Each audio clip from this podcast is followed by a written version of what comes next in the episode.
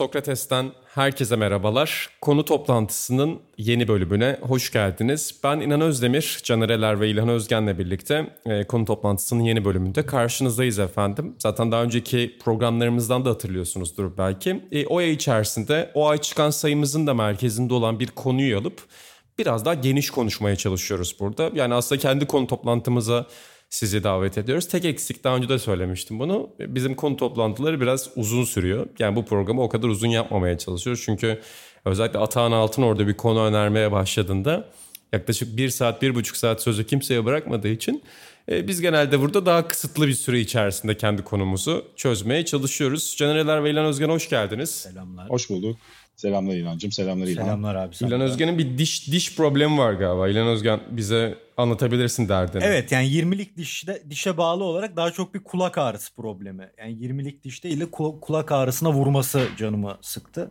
Biraz tek kulaklıkla şu anda yayındayım yani. Öyle bir fedakarlık gösterisi var şu anda. Tam onu söyleyecektim yani, her şeye rağmen yayıncılık diye atıyor kalbini, öyle değil mi? Aynen, ben her zaman derim, ben bu işleri Atahan Altınordu'dan öğrendim ve bu profesyonelliği hep yansıtmaya çalışıyorum.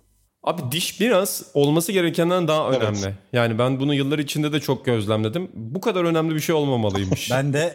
Ben de diş sağlığıma ve düzenli olarak dişçiye gidip danışmaya ya da tedavi olmaya şeyden beri önem gösteririm. Caner abinin dediği mevzuya benzer bir Deniz Barış mı ne sakatlanmıştı. Daum da bunu söylemişti. Doğru.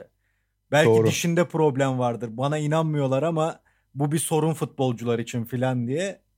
Christoph Daum da böyle bir hocadır. Evet, adele problemi yaratıyormuş. Tıp. Aynen abi. Christoph Daum'da zaten tam şey var ya. Yani böyle tıbbi anlamda müthiş hani teorik bilgisi ya da üniversite derecesi olmadan hastalık tespit etme. Aynen. Tak diye söyler muhtemelen Christoph Daum gördüğü an. İlaç tavsiye etme bilen, daha da ilerleterek. Buradan bu arada Temmuz sayımıza geçelim ki zaten şu anda bayilerde. Şu an 2 sayıyla bayilerdeyiz diyebiliriz ama neden öyle olduğunu açıklayacağım. Tabii ki öyle değil. Birincisi 64. sayımız şu anda. 64 sayı olmuş. Bu gerçekten bazen düşündürüyor beni. Yaşımız ve dergi yaşı üzerine. Temmuz 2020 sayımız bu efendim. Yusuf Yazıcı, Jayson Tatum ve Naomi Osaka'yı zaten başrolde görüyorsunuz sayıda ama çok fazla dosyamız var. Yani işte Black Lives Matter üzerine geniş bir dosyamız var. Tatum değil sadece NBA'in Z kuşağı, ki Z kuşağı tartışmalarından önce aslında biz bu başlatmıştık. Malum oldu sonra, Z kuşağı tartışmaları var. Naomi Osaka üzerinden tenisin biraz dönüşümü var. Çok özel röportajlar yaptık her sayıda olduğu gibi. Yine zaten birazdan konuşacağız. Mesela Premier Lig'in dönüşümü, Premier Lig'in kuruluşu üzerine Canerelerin David Dean'le yaptı ki Arsenal'in de ünlü yöneticilerinden biri o Wenger döneminde bir röportaj var. İlhan Özgen, Lazio'nun şampiyonluğu üzerine çok özel bir yazı yazdı Toprak Sağ bölümünde. Aynı şekilde bu sayının merkezinde bir de geçiş kelimesini koyduk. Biz ki bu geçişi de şundan dolayı bulmuştuk. Özellikle bu koronavirüs döneminde en çok konuşulan şeylerden biri bir geçiş aşamasında olduğumuz. İşte daha önce de başka podcastlerde üzerine çene çalma fırsatımız olmuştu ama işte hiçbir şey eskisi gibi olmayacak klişesi çok kullanıldı. Sporda finansal anlamda maliyetlerin çok kısılacağı söyleniyor. Yayıncılığın değişeceği söyleniyor. Çünkü tribün gelirlerinden artık mahrum kaldı kulüpler. Yayıncılıkla bunu bir şekilde kompanse etmeye çalışıyorlar. Yayıncılar farklı yollar bulmaya çalışıyor. İşte yapay ses mesela bunlardan biri. Yani seyircilerin olmayışının telafisini bulmaya çalışıyorlar bunlar ve bir geçiş muhabbeti söz konusu. Diğer hatırlatma da yapayım. Liverpool sayımız, bu koronavirüs döneminde çıkan Liverpool sayımız da şu anda dükkan.sokratesdergi.com'dan alınabiliyor efendim. Onu da alabilirsiniz. Ki sınırlı sayıda basılmıştı. Koleksiyonunuza katmak isterseniz arşivinize oradan alabilirsiniz. Dükkan.sokratesdergi.com'dan. Aynı şekilde yeni sayımızı da dükkan.sokratesdergi'den alabilirsiniz. Canereler, senle başlayacağım. Sen bu geçiş kelimesinin üzerinde bu kadar durulmasının normal olduğunu mu düşünüyorsun? Yani sence bir geçiş aşamasında mıyız şu anda sporda? Yani aslında şimdiden böyle çok büyük öngörülerde bulunmak çok doğru değilmiş gibi geliyor bana. Ama dediğin gibi bir geçiş aşamasındayız bence de. Şundan dolayı bir belirsizlik var çünkü. Yani daha virüsle alakalı, salgınla alakalı kesin bir tedavi, bir işte aşı ya da virüs, biliyorsunuz daha önceki bazı işte 2000'lerdeki bunun bir önceki versiyonu kendi kendine bir anda aşısı bulunmadan bir şekilde yok olmuştu ya da etkisini yitirmişti diyelim. Çok da dünyaya yayılmadan etkisini yitirmişti. Ya öyle bir şey olmadan da bu belirsizlik sürecek gibi ve bu belirsizliğin getirdiği en önemli konulardan biri bildiğimiz, yani işte Mart'ın başı ortasından önce spor dünyasında her sporda aktif spor nasıl gidiyorsa, işte ligler, organizasyonlar, bundan sonra bu şekilde mi gidecek ya da değişecek mi ile ilgili bir sürü soru işareti var. Bunun üzerine işte analiz yazıları, sohbetler, işte biz de bunun dergide bir yandan aslında taşımaya çalışıyoruz. 2-3 aydır hatta neredeyse. Hatta Nisan ayında, yanlış hatırlamıyorsam Nisan ayına yaptık değil mi? Ya da Mayıs ayına mı? Uğur Gürses'le mesela işin ekonomik yönünü konuşmuştu Kaan. Bir yandan yapısal olarak nasıl olacak diye yazılar da yazıldı. Farklı incelemeler yapılıyor. Çünkü gerçekten bizim jenerasyonumuzun tanık olmadığı bir değişim. Yani Birinci Dünya Savaşı, İkinci Dünya Savaşı gibi ya da işte Amerika'da büyük buhran gibi birçok şey spor tarihine ya da dünyadaki bütün sosyal olaylara bir etkisi olmuş. İşte 70'lerdeki farklı olaylar, 80'ler hakeza, hepsini biliyoruz. Yani daha doğrusu tarihte okuyup, belgeseller izleyip öğrenmiş durumdayız. Bunun nasıl bir etkisi olacağıyla da ilgili tabii ki bir insanlarda şey var, bir değişim olacağıyla ilgili yorumlar oluyor doğal olarak. Bu da hakikaten bir geçiş süreci. Ama geçiş sürecinin sonuna nereye ulaşacağız o belirsiz daha gibi. O yüzden de zaten bu ay sen de çok güzel anlattın girişte programda, bu kayıtta. Biz de bu yüzden ya böyle bir gerçekten geçiş süreci hissediyoruz.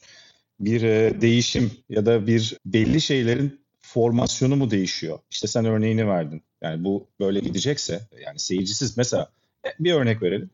Maçlara seyirci ne zaman alınabilecek? Yani en önemli konulardan biri değil mi? Çünkü seyircisiz hani tamam o ses efektleriyle televizyon izleyicisi için bir noktada bir şey var. Belki ufak bir yardım oluyor hakikaten. Ama onun dışında kulüplerin veya işte organizasyonların yaşaması için o seyirci geliri o kadar kritik bir şey ki. En basitine örnek verelim. Şimdi Tottenham yeni bir stat yaptı ve daha o stadı seyircisiyle tam tadına varamadan, buluşturamadan salgın girdi. Ve önümüzdeki sene de seyirciyle oynanması mümkün mü değil mi bilmiyorlar Premier Lig'e. Henüz bunun öngörüsü yok. Mesela koca sezonu ya da uzun bir dönemi seyirci almadan nasıl yaşayabilir kulüpler? Bu yüzden de farklı önlemler, farklı bir yapı, belki hacim küçülmesi. İşte dün de Jonathan Harris'in bir yazı yazmış. Şimdi Jose Mourinho'ya uzun süre sözleşme imzaladın. Onun istediği oyuncuları bu mali düzende nasıl alacaksın mesela? Çünkü maç günü gelirin yok. Belki televizyon gelirleri azalacak ya da televizyon gelirleri nasıl olacak onu da bilmiyoruz. Şüphesiz azalacaktır. Yani aynen öyle. Bir sürü gelir azalma ihtimali var. Gelirler azalıyorsa Financial Fair Play de var ki onda belki bir UEFA'nın bu döneme işte geçiş süreci dememizin sebebi de o. Bu geçiş sürecinde mesela kurallar da değişiyor. İşte kontratlar uzatılıyor mesela. Kontrat tarihleri değişiyor. İşte bir yandan Financial Fair Play ile ilgili önlemler biraz öteleniyor falan falan. Bu zaten futbol örneğinden baktığımızda ciddi bir geçiş süreci. İşte sen birkaç hafta sonra acayip bir yayın maratonuna gireceksin mesela İnan. NBA bubble başlamayı başarırsa bu balon yöntemi spor tarihinde görmediğimiz bir şey. Disney dünyasına kapanacak milyon dolarlık yıldızlar. İşte son zamanlarda ben de Twitter'dan bakıyorum.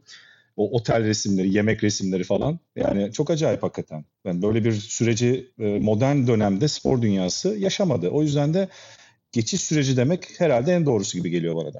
Ve yani sen de bahsettin NBA için de mesela konuşulan hadi bubble'ı halledersin, Orlando'da çözersin bu işi de gelecek sezon ne yapacaksın? Yani gelecek sezon bütün sezon boyunca sen 9 ay oyuncuları bir yere toplayamayacaksın. Aynen. Amerika özelinde şu an imkanı yok çözümün kısa vadede çünkü yani Trump yönetimi falan zaten çok geç kaldı ve sonra ciddiye de almadılar. Birçok yerde zaten maske giymemeliyiz eylemi yapıyor Cumhuriyetçi senatörler ve onun çevresindeki insanlar. Şimdi o yüzden de gelecek sezonu da düşünürsek hakikaten 1,5 senelik bir geçiş sürecinin içindeyiz. Mesela Şampiyonlar Ligi bu sezon ilk defa bir Avrupa Şampiyonası gibi aynı şehirde takımları toplayarak yapılacak.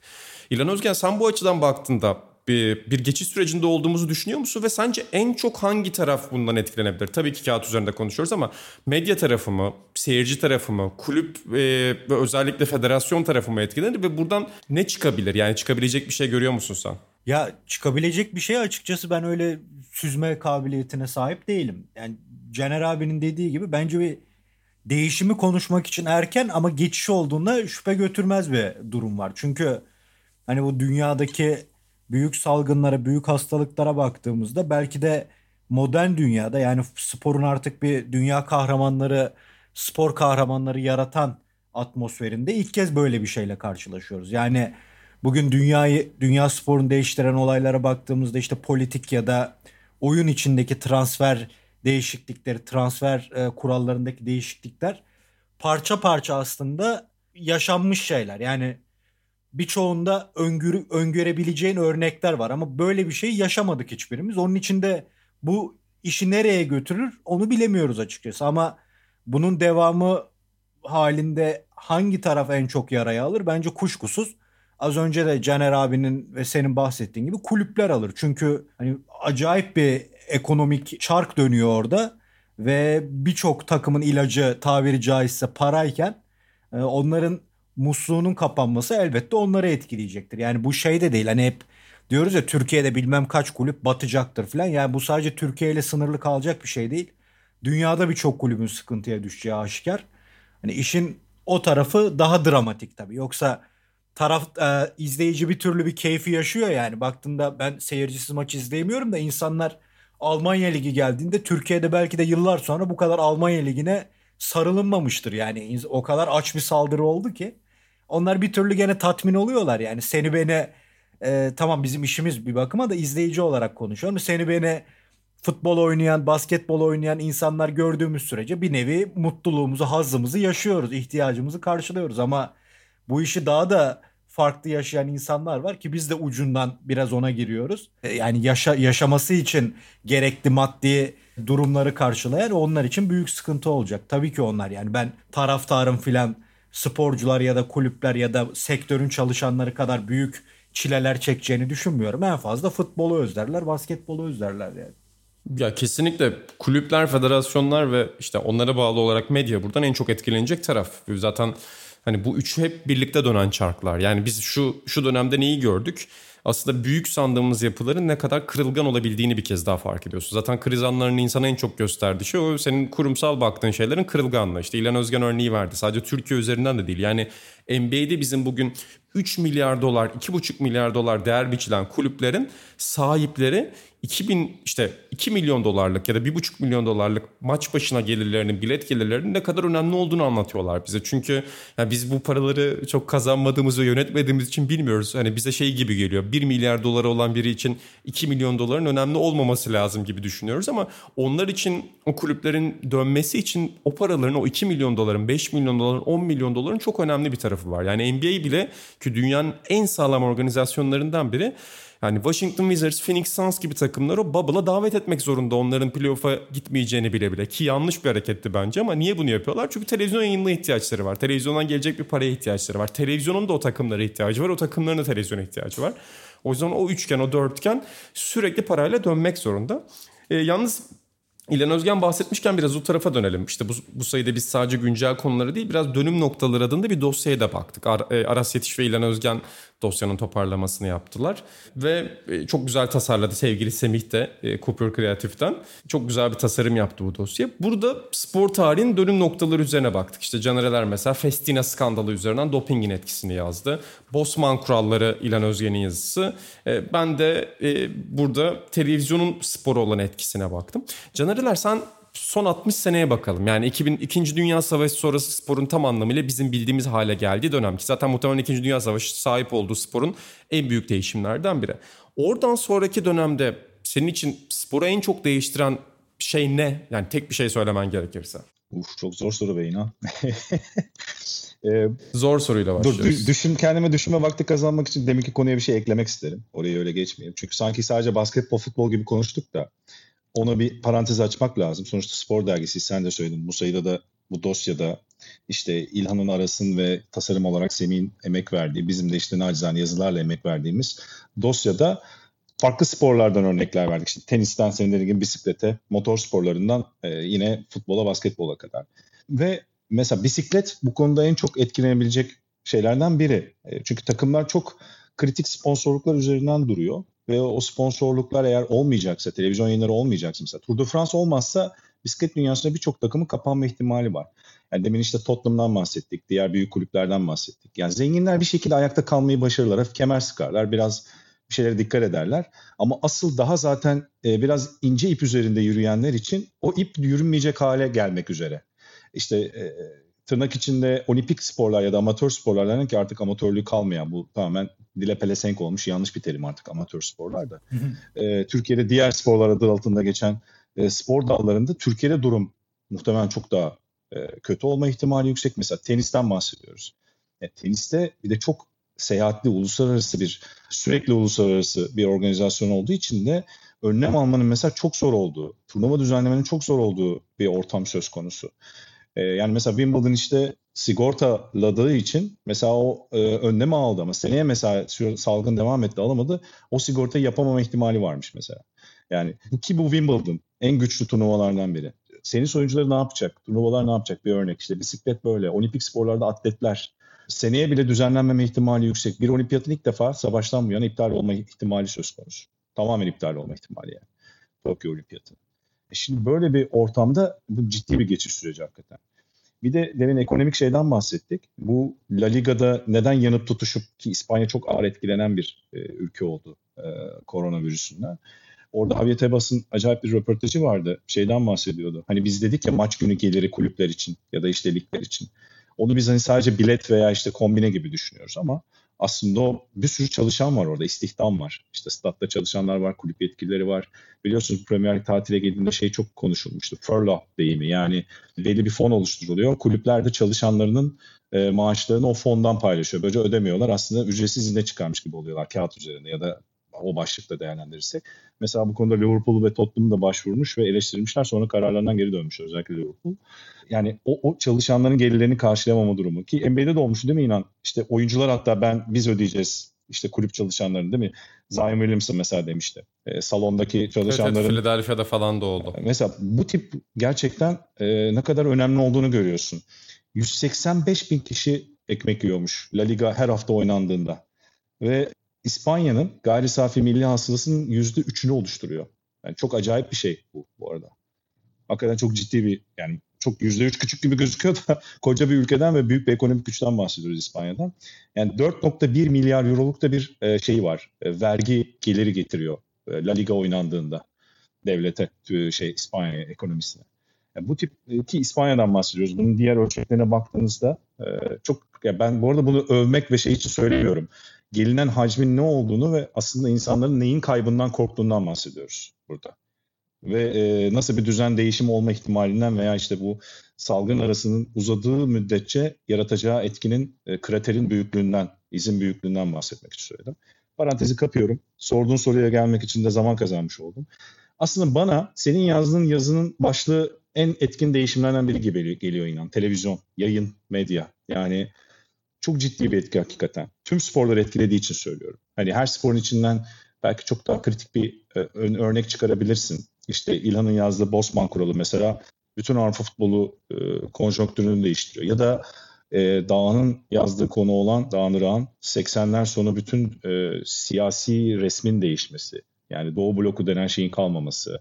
Demir perde ülkelerinin değişmesi ve işte kapitalizm şemsiyesi altına onların da girmesiyle beraber bölünen ülkeler, bütün konjonktür değişiyor. Spor sermayesi yön değiştiriyor. Bugün gelinen noktada o zaman devlet destekli kulüpler veya sosyalist düzenle giden Sovyetler Birliği'nin köklerinden bugüne baktığımızda türevlerinde şu an Batı'da kulüp satın alan oligark zenginlere geldiğimizi görüyoruz. Ve bu değişim sadece 25-30 yılda oluyor. Çok keskin bir değişimden bahsediyoruz. Hani Kozmos belgeselinin o anlatır ya böyle zaman böyle değişir. Son döneme geldiğinde acayip bir şey var, yoğunlaşma olur. Renk değişir bir anda yani. Kırmızı böyle koyu bir kırmızı olur.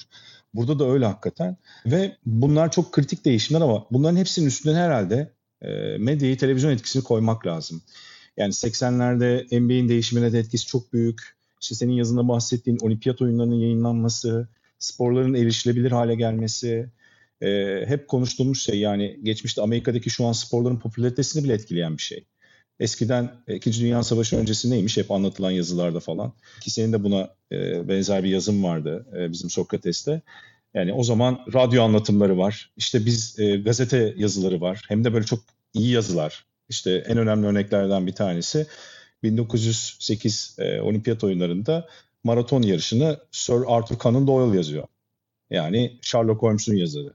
Ve öyle özel hikayeler yazıyor ki işte hikaye, yani storytelling'in kökü aslında. Ve bunun yazıyla veya radyo üzerinden anlatımla yapılıyor. Ve o tip sporlar o zaman çok daha popüler oluyor. İşte beyzbol zaten popülaritesinde çok büyük bir rolü olduğu bilinir. Ama 2. Dünya Savaşı sonrası yavaş yavaş televizyonun, görüntünün devreye girmesiyle beraber spor algısı, anlatımı ve popülaritesinde de yavaş yavaş değişimler olmaya başlıyor. Yani hele zaten şu an NBA'in geldiği noktada NBA'nin özellikle bu dijital yayını da çok iyi kullanması, işte League Pass denen uygulamayı çok iyi kullanması, sosyal medyayı mesela çok iyi kullanması. Sosyal medyayı da ben biraz o televizyon medyanın içine alıyorum. Çünkü o aynı şeyin içine giriyor bana göre, potanın içine giriyor.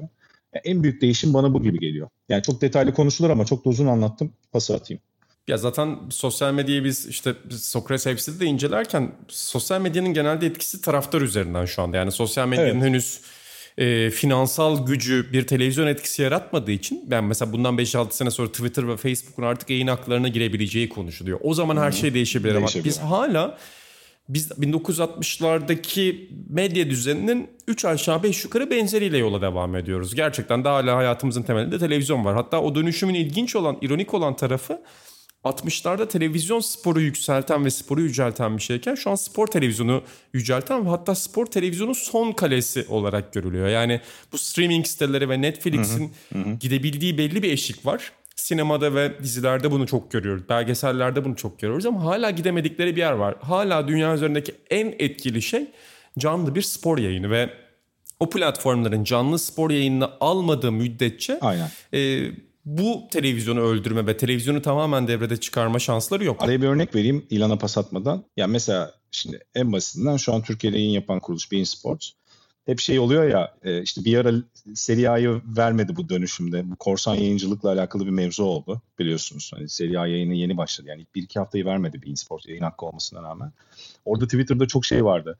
Ben size bunun için para ödedim. Yani ben sadece bu canlı spor karşılaşmalarını izlemek için para ödedim. Yayınlamıyorsunuz ama üyeliğimi iptal ediyorum. Aslında bu cümle senin dediğin o şeyi anlatıyor tam. Bakış açısını ve durumu anlatıyor yani. Ve gerçekten de spordaki en büyük dönüştürücü etki o hakikaten. Yani sen beyzbol örneğini verdin mesela. İşte bu yazı için araştırırken baktım ben. Bu özellikle spor yayıncılığının değişiminde 1960'lardaki 10 senedeki icatların çok önemli olduğu söylenir. İşte ilk pozisyon tekrarı, instant replay o dönemde geliyor. İlk split screen, ekranı ikiye bölme o dönemde geliyor. Zaten canlı yayının kıtalar arası bir şekilde yayınlanması o dönemin uydu teknolojisiyle var olan bir şey. Ve o dönemde işte 80 milimetrelik lensler yani çok ayrıntılı bir şekilde zoom yapabileceğiniz ve çok rahat zoom yapabileceğiniz lensler geldiğinde Amerikan futbolu daha yeni yeni profesyonelleşen ve yeni yeni popülerleşen bir dal. Lig olarak yani National Football League ve o dönemde NFL NBC önderliğinde yakın plana izin veriyor. Yani oyuncuların play call'ları, hangi oyunu oynayacakları, oyuncuların yüzlerindeki ifadeler, maç içinde verdikleri tepkiler, koçların bir oyun sonrasında verdikleri reaksiyonlar. Bütün bunlar ekrana yansıyor. Ama mesela beyzbol aynı şeyi yasaklıyor. Çünkü beyzbol oyunların görülmesini istemiyor. İşte seyircilere spoiler verilmesini ya da rakip takımların bundan avantaj yakalamasını istemiyor. Ve baktığımızda 1960'tan itibaren NFL ve daha sonrasında NBA medya ile bir şekilde uyumlu giderken MLB'nin hep o gelenekselliğini koruyup biraz daha radyo, gazete sporu olarak kalmayı istemesini görüyoruz. Ve bugün gelinen noktada beyzbol en kaybeden sporken diğer sporların özellikle basketbol ve Amerikan futbolunun Amerika'daki en değerli medya asetleri yani bir endüstri olarak en değerli endüstriler olduğunu görüyoruz. Bunlar gerçekten çok ilginç roller. Yani sporun hem bir canlı yayın aracı olarak hem de bir drama yaratma, bir hikaye yaratma, İlhan Özgen az önce söyledi bir kahraman yaratma kültürü olarak büyümesinde cidden televizyonun çok etkisi var. Yani futbolda bile aynı şeyi görüyoruz İlhan Özgen öyle değil mi? Daha önce de bunu konuşmuştuk ama yani biz bugün İtalya Ligi'ne dair bildiğimiz şeylerle İngiltere Ligi'ne dair bildiğimiz şeyler arasındaki temel fark biraz da televizyon ya da medya. Genel olarak medya diyebiliriz. Ya tabii canım yani burada televizyondan önce bir de radyoyu da koymak lazım. Yani insanların sporcular hakkında masallar dinlemeye başladığı dönem aslında radyo yayınından da geliyor. Seninle John Foote'la konuştuğumuzda radyonun İtalyan sporu için önemini anlatmıştı.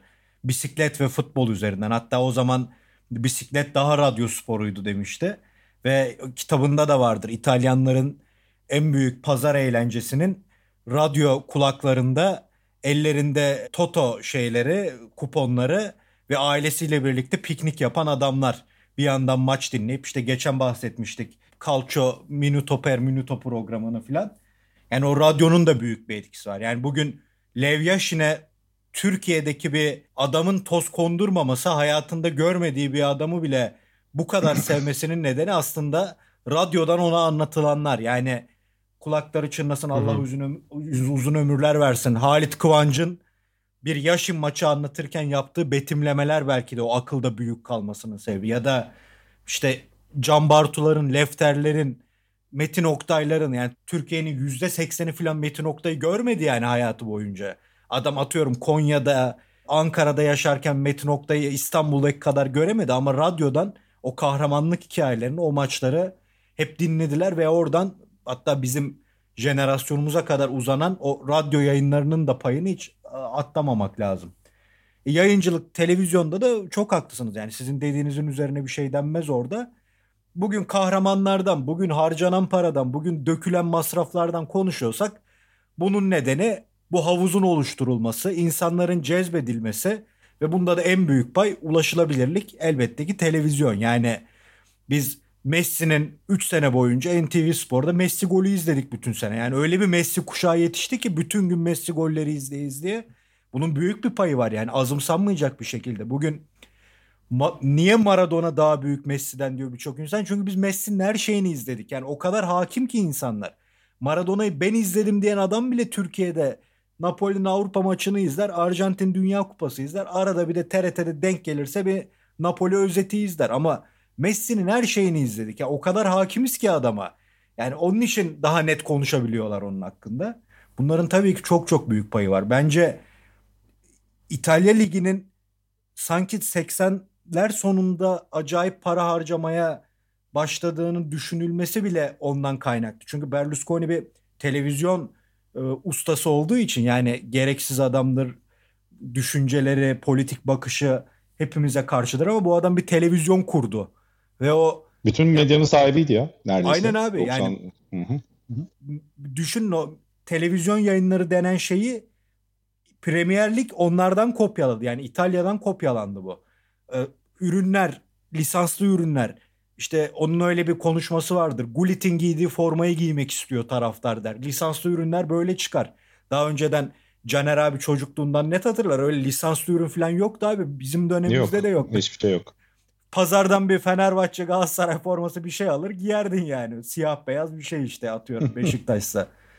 Bunlar çok önemli hamleler. Bence bugün Jonathan Wilson'ın, Jürgen Klopp'un, atıyorum Sakki'nin Milan'ından bahsediyorlar ya. Baktığında aslında Sakki'nin Milan'da uyguladığı şeylerin birçoğu 70'ler ya da 80'lerde İtalya'da zaman zaman uygulanan şeyler. O onu mükemmelleştirmiş ama insanlar onu bir İtalyan takımının yaptığını ilk kez düzenli bir şekilde o dönemde gördü. Çünkü televizyon muazzam kullanıldı. Yani Milan'ın bu kadar büyümesinin en büyük nedenlerinden biri bence dünya ile iletişimi harika yapmasıydı. Yoksa Milan Berlusconi ile var olan bir takım değildi. Milan İtalya'dan Avrupa Kupası kazanan ilk takım. Milan Catenaccio'yu uygulayan ilk takım. Milan büyük bir İtalyan antrenör olan Nereo Rocco'yu çıkaran, aslında İtalyan kültürünü bir terzi gibi diken bir adamın takımı. Gianni Rivera gibi birçoklarına göre İtalyan futbol tarihinin en büyük rockstarını yetiştirmiş bir takım. Ama sanki Berlusconi ile yeni bir şey doğdu. Bunun da bence en büyük olayı iletişimdi, televizyondu. Bunlara baktığımızda daha sonra Şampiyonlar Ligi'nin gelişimine, yani her şeyiyle Şampiyonlar Ligi bir görsel şölen aslında yani. Ve planlı bir şölendi bu. Yani müziğinden tutun da kameralarına, ondan tutun da stadyumda yapılan çalışmalara, güvenliğe, şuya buya baktığınızda bir projeydi. Ve bunun da büyük bölümü aslında dünyaya yaymaktı bunu. Dünyaya hizmet vermekti. Bunların da hepsi tabii ki televizyonla oldu o zamanlarda. Onun için bence açık ara, yani açık ara en çok değiştiren şey. Bugünkü ortamı konuşuyorsak bütün sebebi bu iletişim ağlarının genişlemesi yani. Ya kesinlikle öyle. Verdiğin örnek işte Caner Eler'de az önce bahsetmişti. Mesela yani bir madde, mesela Kaan Kural'ın maddesi Magic ve Bird'den bahsediyor. Hani Amerikan sporlarının en büyük dönüştüğü dönem, belki NBA bazında bakarsak 80'lerin başı Magic ve Bird'ün lige girişi. Ama o bile aslında, yani Michael Jordan'ın yükselişi de, David Stern'ın başarısı da medyayı anlama ve medyayı bir tüketim malzemesi olarak, sporu bir tüketim malzemesi olarak doğru şekilde sunma yolu olarak kullanmaktan geçiyor. Yani David Halberstam'ın Michael Jordan kitabında da vardı. CBS'in çok başarılı bir yayıncılığı var ama CBS'in yayın hakları bitip 90'da NBC'ye aldığında bunu ve Michael Jordan'la Magic Johnson'ın karşılaştığı Chicago Bulls Los Angeles Lakers finali NBC'nin yayınladığı ilk final olarak sunulmaya başladığında spor da şekil değiştiriyor. Yani yıldızlar etkili ama o yıldızların nasıl sunulduğu, o yıldızların nasıl sunulmasına karar veren patronun kim olduğu da çok önemli. Sen İtalya'dan Berlusconi örneği verdin.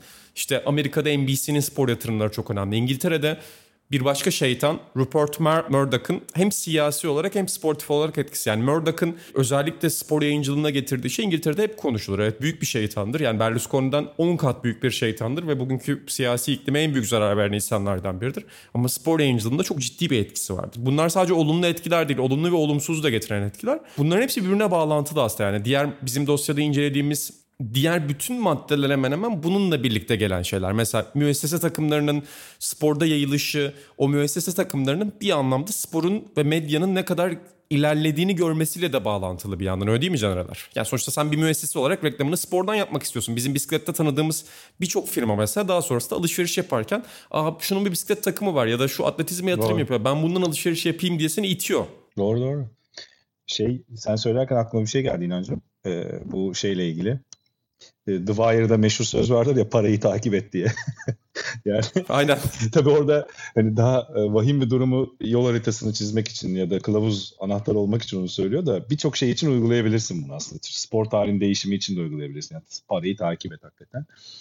O yayın hakları ve televizyonun devreye girmesi de o anlamda çok önemli. Yani orayı takip ettiğinde aslında büyük değişimlerin, her spordaki büyük değişimin ana kaynağında bunun olma durumunu görebiliyorsun.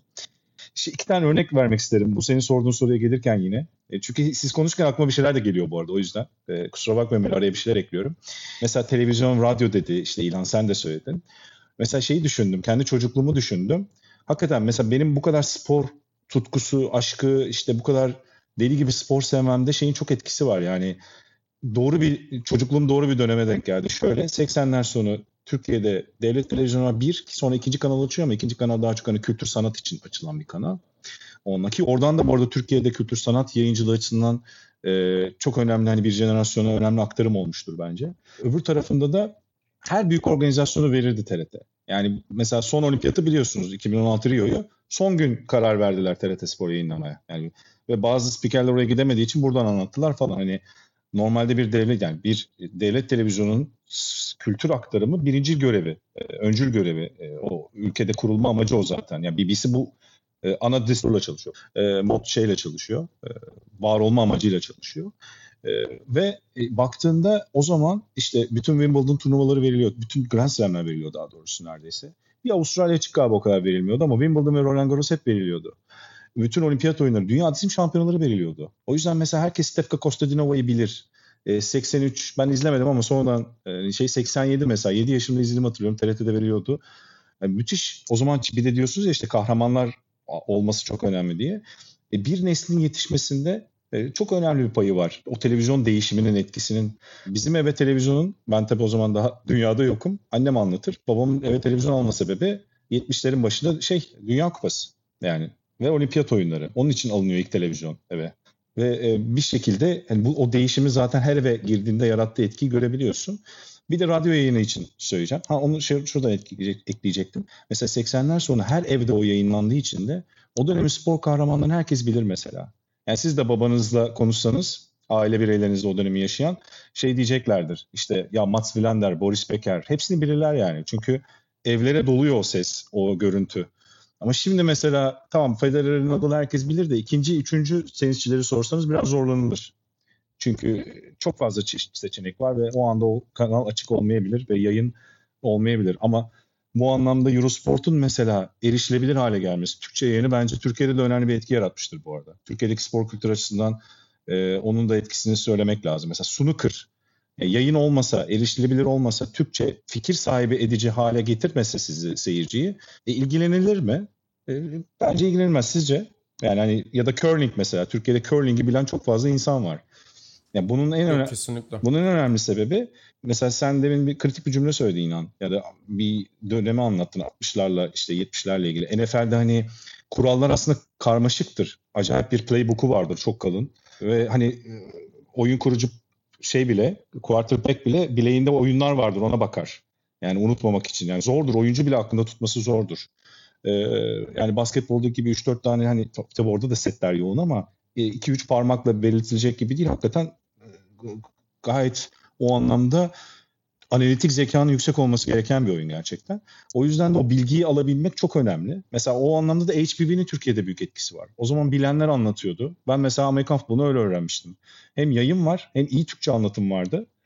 Ve yani gerçekten müthiş bir spor aslında kültürel aktarımı. Mesela bence beyzbolun küresel olmamasının en büyük sebeplerden bir tanesi bu. Filminde de anlatır ya, Danny Boyle'ın Beach filminde gelirler sahile öğretmeye çalışır mesela. Kriket öğretmeye çalışır. Kimse anlamaz ya. Kriket de aynı şekilde.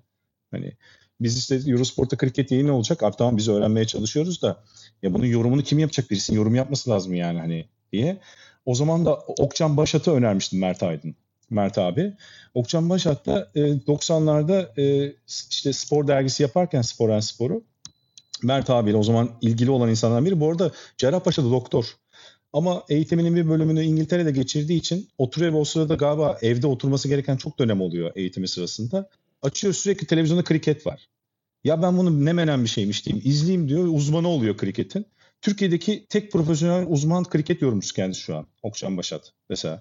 Yani çok televizyonun etkisi anlamında anlatıyorum bunu. Aklıma gelen birkaç anekdot. İnancım senin sorun neydi? Bak onu unuttuk. O kadar hikaye anlattık.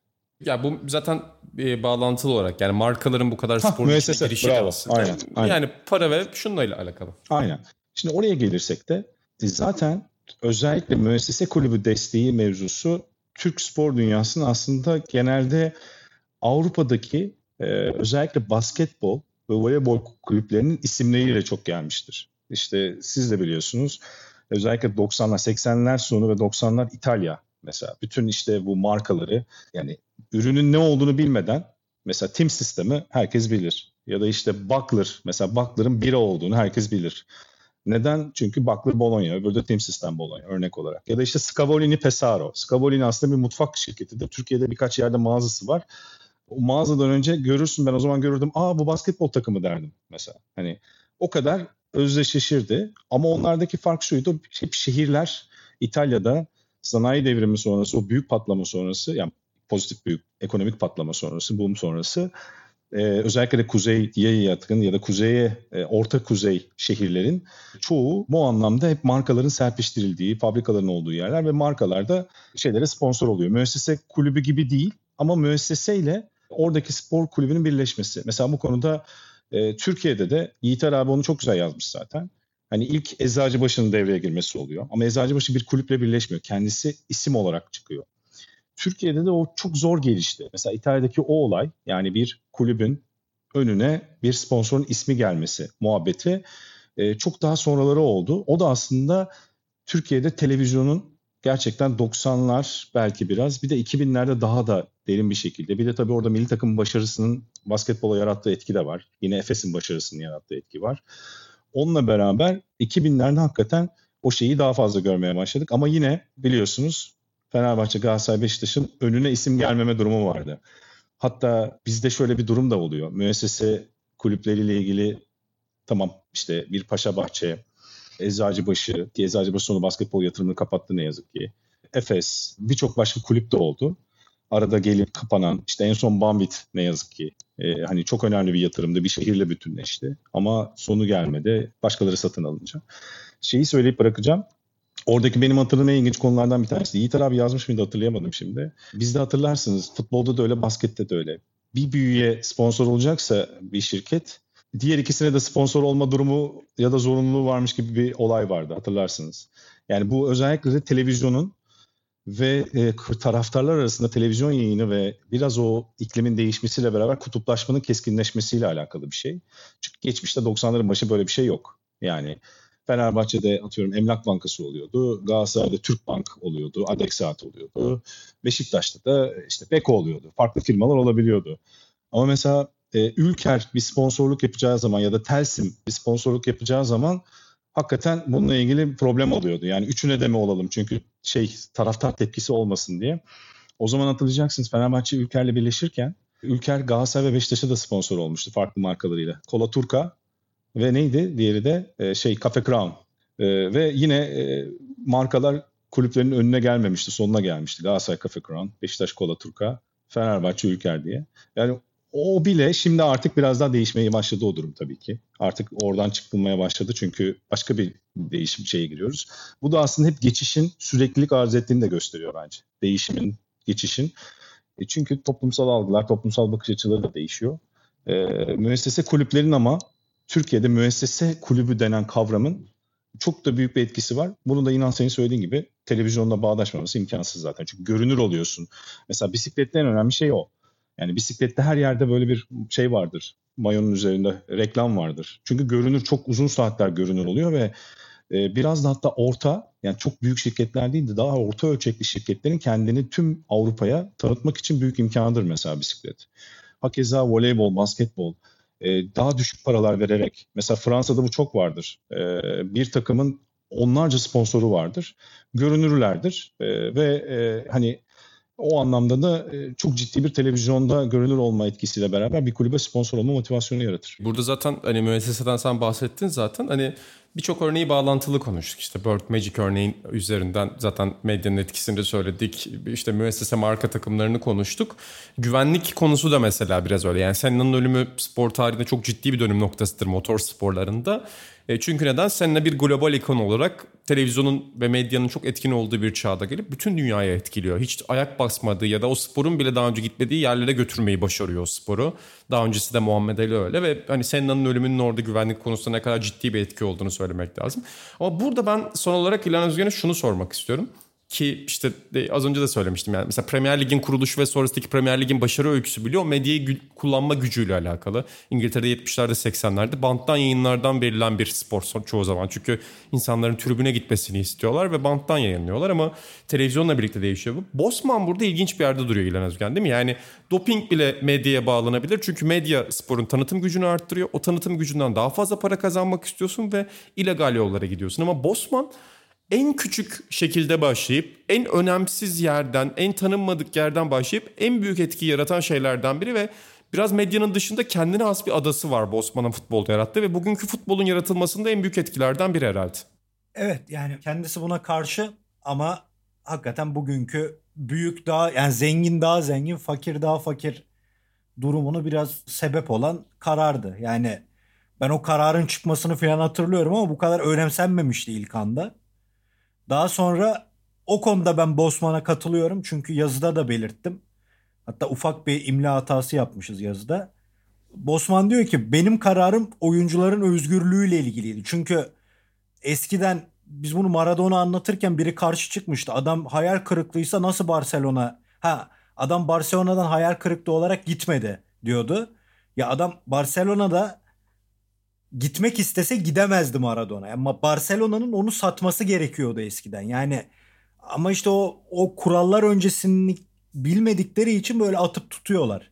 Bir oyuncu bir takıma gidecekse sözleşmesi bitse dahi kulübünden izin almalıydı. Mesela Zico bu yüzden Roma'ya gidemiyor. Yani orada acayip hakikaten oyuncuların bir kürek mahkumu gibi bir durumu vardı. Genelde 5 yıllık anlaşmalar olurdu. O 5 yıl boyunca oyuncu hiçbir şekilde kulübü onu def etmediği sürece bir yere gidemezdi. Bosman da sözleşmesi bittikten sonra kulübüyle bir anlaşma sağlayamıyor ve başka bir kulüple anlaşma gerçekleştiriyor ama onun kulübü Bosman'dan gene para istiyor. Yani Bosman transferinden. O da bunun üzerine 90 yılında da bir dava açıyor. Bu dava ta 95 yılında sonlandı ve onun lehine sonlandı. Ama Avrupa Adalet Divanı'na kadar gitti. Avrupa Birliği vatandaşı oyuncuların dolaşım hakkını açtı. Durum bu kadardı. Bundan ilk yararlanan oyunculardan biri de mesela Davids'ti. Bence en yaraladığı takım, ilk yaraladığı takım Ajax oldu. O Ajax çok bence özel bir takımdı ve dağılmasaydı bence en azından bir tane daha Avrupa Kupası çıkarabilirdi diye düşünüyorum. Ama bugünkü ortam, yani daha genç yaşta, daha çocuk yaşta büyük paralara giden oyuncular, Bosman'ın da söylediği gibi Avrupa Komisyonu rekabet komiseri Mario Monti'nin 2001 yılında transfer kurallarını değiştirmesiyle oldu. Yani orada maddeler var. Şimdi maddelerin ilk başta okuyorsunuz, işte altyapı sistemlerine paralar, oyuncu yetiştiren kulüplere ayrı kaynaklar diyor. Anlatıyor, güzel anlatıyor ama sonunda diyor ki alt yaş kategorilerindeki oyuncuların da serbest dolaşım hakkını tanınması gibi bir madde var. Yani bu madde aslında ben yazıyı yazarken tepkilere falan bakmıştım. Dönemin Oyuncular Birliği falan çok fazla tepki göstermiş. Bu futbol tarihinin en kara günüdür diye. Ve hakikaten ondan sonra daha oyuncular kendini göstermeden, yani onu yetiştiren takım daha o adamdan A takımda faydalanmadan büyük takımların küçük yemleri olmaya başlıyor. Yani misal Biz Gordon Mill'le konuşmuştuk Caner abiyle. Chelsea'nin ve Arsenal'in sözleşmesi olan ama kullanmadığı oyunculardan bahsediyordu. Hatta Liam Brady'nin görevi buymuş. Eski Arsenal'li ve Juventus'lu. Anlaşması olan ama kiralık gezen oyuncuların peşinden gidip Arsenal için işte nasılsın, iyi misin, nasıl keyfin? Böyle hala onu Arsenal'in ürünüymüş gibi hissettirmek. Görevi bu. Yani böyle bir dünya çıktı ortaya. Hakikaten kimilerini, ben de o ekibe dahilim, rahatsız eden ve bugünün bu aç büyük kulüplerini, yani diyoruz yani bu korona mevzusu değiştirir mi bu kadar para harcamayı? O ortamı yaratan olaylardan biri oldu. Fitili yaktı. Belki masum bir davaydı ama fitili yaktı ve bugünün dünyası oluştu. Ya kesinlikle bugünün dünyasını yaratan hani diğer konuştuğumuz maddeler kadar önemli bir şey bu. Sonuçta zaten vurguladık hani en çok futbol konuşuluyor burada. Çünkü en büyük ekonomiye sahip. Aslında diğer sporlara da çok ciddi bir etki olacak ama biz yine en çok futbolu göreceğiz. Çünkü futbolların göz önünde olan. Bosman gerçekten orada bütün yapıyı baştan aşağı değiştiren kural baktığımızda.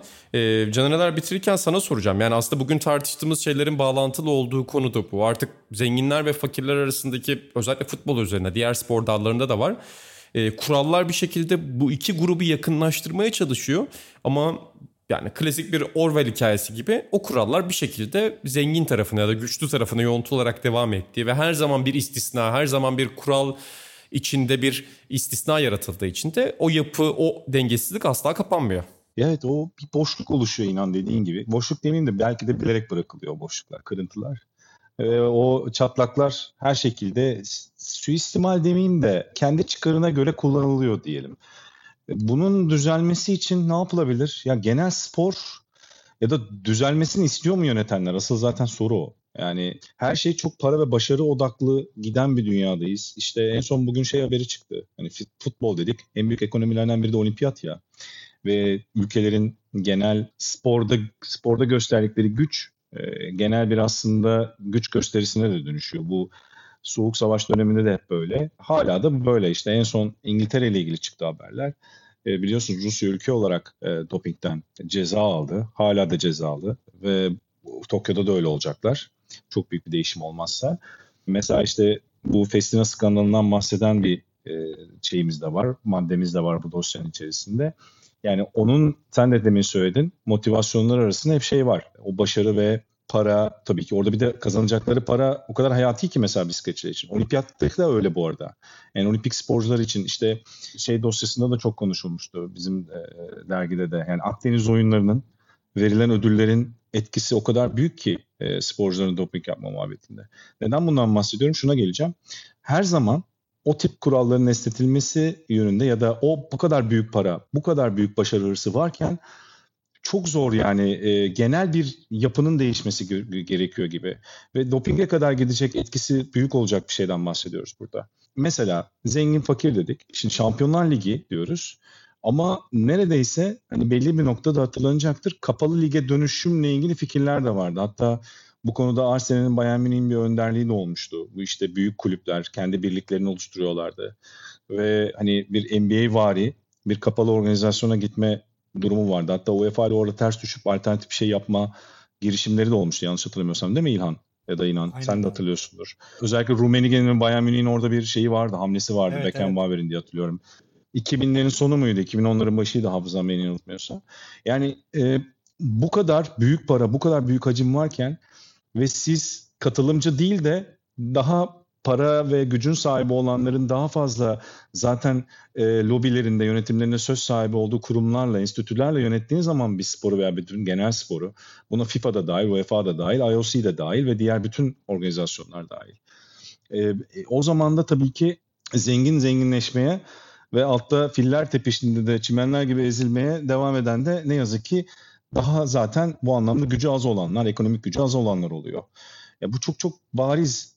Bunu mesela şey de söyleyebiliriz. Son zaten artık uzadı çok. Bunun hep şeyini konuşuyoruz. İşte korona ya da salgın bu konuda bir değişime yol açar mı, değil mi? Aslında ana konumuz bu. Bununla başlamıştık, bununla bitiriyoruz o zaman. Bu kadar güç savaşında, bu kadar paranın ana rolde olduğu bir noktada bana hala çok zor geliyor. Yani çok daha sert etkilenmesi gerekiyor gibi geliyor. Bilmiyorum ne kadar sürecek. İşte süreç uzarsa dediğimiz gibi o etki çok daha büyük olacak. Yani önümüzdeki seneyi seyircisiz veya işte bu tip ekonomik gelirlerden daha az, daha yoksun geçirmeye devam ederse başka bir şekle gitmesi gerekiyor gibi.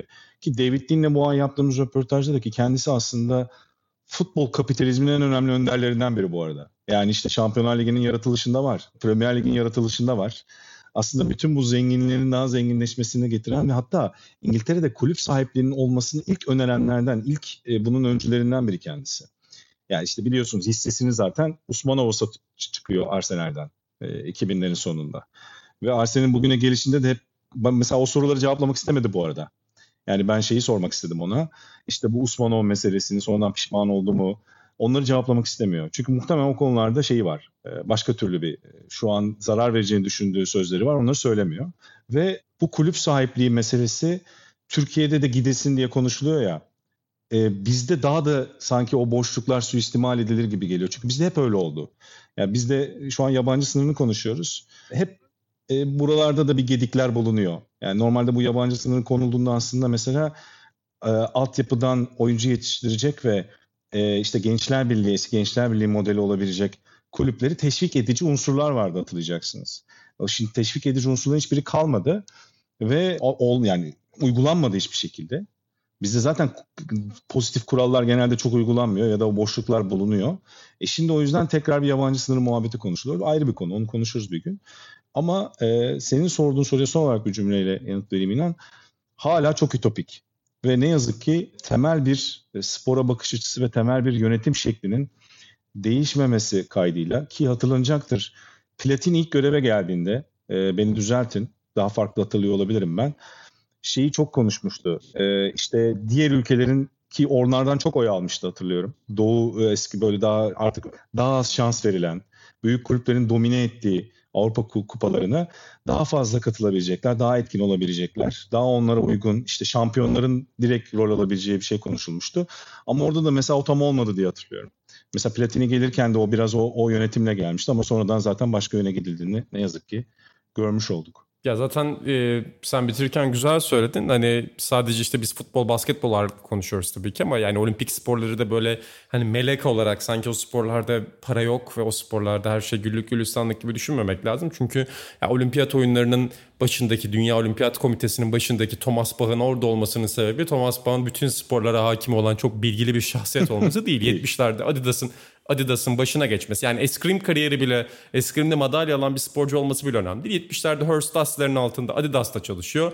Sonra Samaranch'ın en sadık kurmaylarından biri oluyor. 2010'larda da Putin'le, Kuveyt Şeyh'iyle ilişkiler kuruyor. Zaten siz bu ilişkileri kurduğunuz zaman sporda yükseliyorsunuz. Sporda kimse küçük takımı düşüneyim ya da onu bir şekilde kalkınırım diye düşünmüyor. O yüzden biz değişim ve geçişi konuşurken bu şehir her zaman düşmek lazım.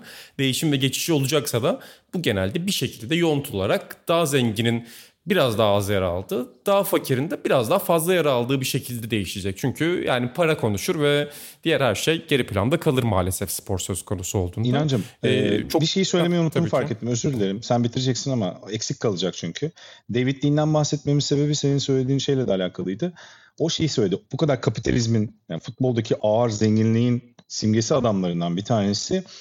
En çok düşündüğüm şey büyük kulüpler değil dedi. Altta diğer amatör kümelere kadar gidecek takımlar çok daha ağır etkilenecekler ve çoğu kapanacak ve belki kapanmak zorunda kalacak dedi.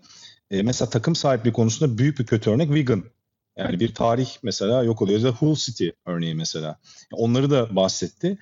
Hani ki İngiltere'deki ne kadar herkes örnek almaya çalışıyor. Örnek alınmaya çalışılan yerde aslında sistemin altında çürükler çok fazla var. Yani onu söylemek söyleyecektim. Bir de sen IOC Thomas Bach muhabbetinden bahsettin. Yani o kadar çok sponsorluk ve parayla ilişkili ki o yönetimler.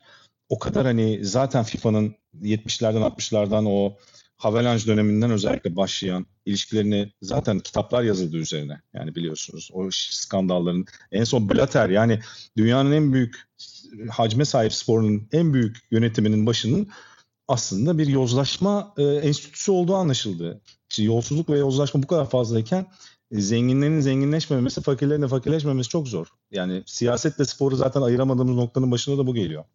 Aynen öyle. Çok teşekkür ediyorum ben size. Caner Eler, İlhan Özgen'le birlikte ben İnan Özdemir konu toplantısının yeni bölümünde efendim karşınızdaydık. Başta da söyledim ama Temmuz sayımız üzerinden, geçiş konusu üzerinden sporun dönüm noktalarına biraz baktık. medya, işte Bosman kuralları ve ekonomik tarafları konuştuk. Daha geniş dosyaları ve daha fazlasını dergide bulabilirsiniz. Dükkan.sokratesdergi.com'dan dergi alabilirsiniz. Yine bayilerdeyiz bu sayıda, onu da söyleyelim. Özellikle hangi bayilerde olduğumuzda sosyal medya hesaplarımızı takip ederseniz bizim hangi illerde satışta olduğumuzu görebilirsiniz. Ama bulamazsanız dergiye en sağlıklı yol her zaman olduğu gibi söylediğim gibi dükkan.sokratesdergi.com efendim. Yine Liverpool sayımızı, Liverpool kapaklı sayımızı da arşivinize kazandırabilirsiniz oradan. Çok teşekkür ediyorum sizlere de. Yeni bölümlerde, yeni konularda, yeni ekiplerle dergi konularını, dergi konu toplantımızı biraz daha açmaya çalışacağız efendim burada. Bizi dinlediğiniz ve diğer Sokrates podcastlerini dinlediğiniz için çok teşekkür ediyoruz sizlere de. Önümüzdeki programlarda görüşmek üzere. Hoşçakalın.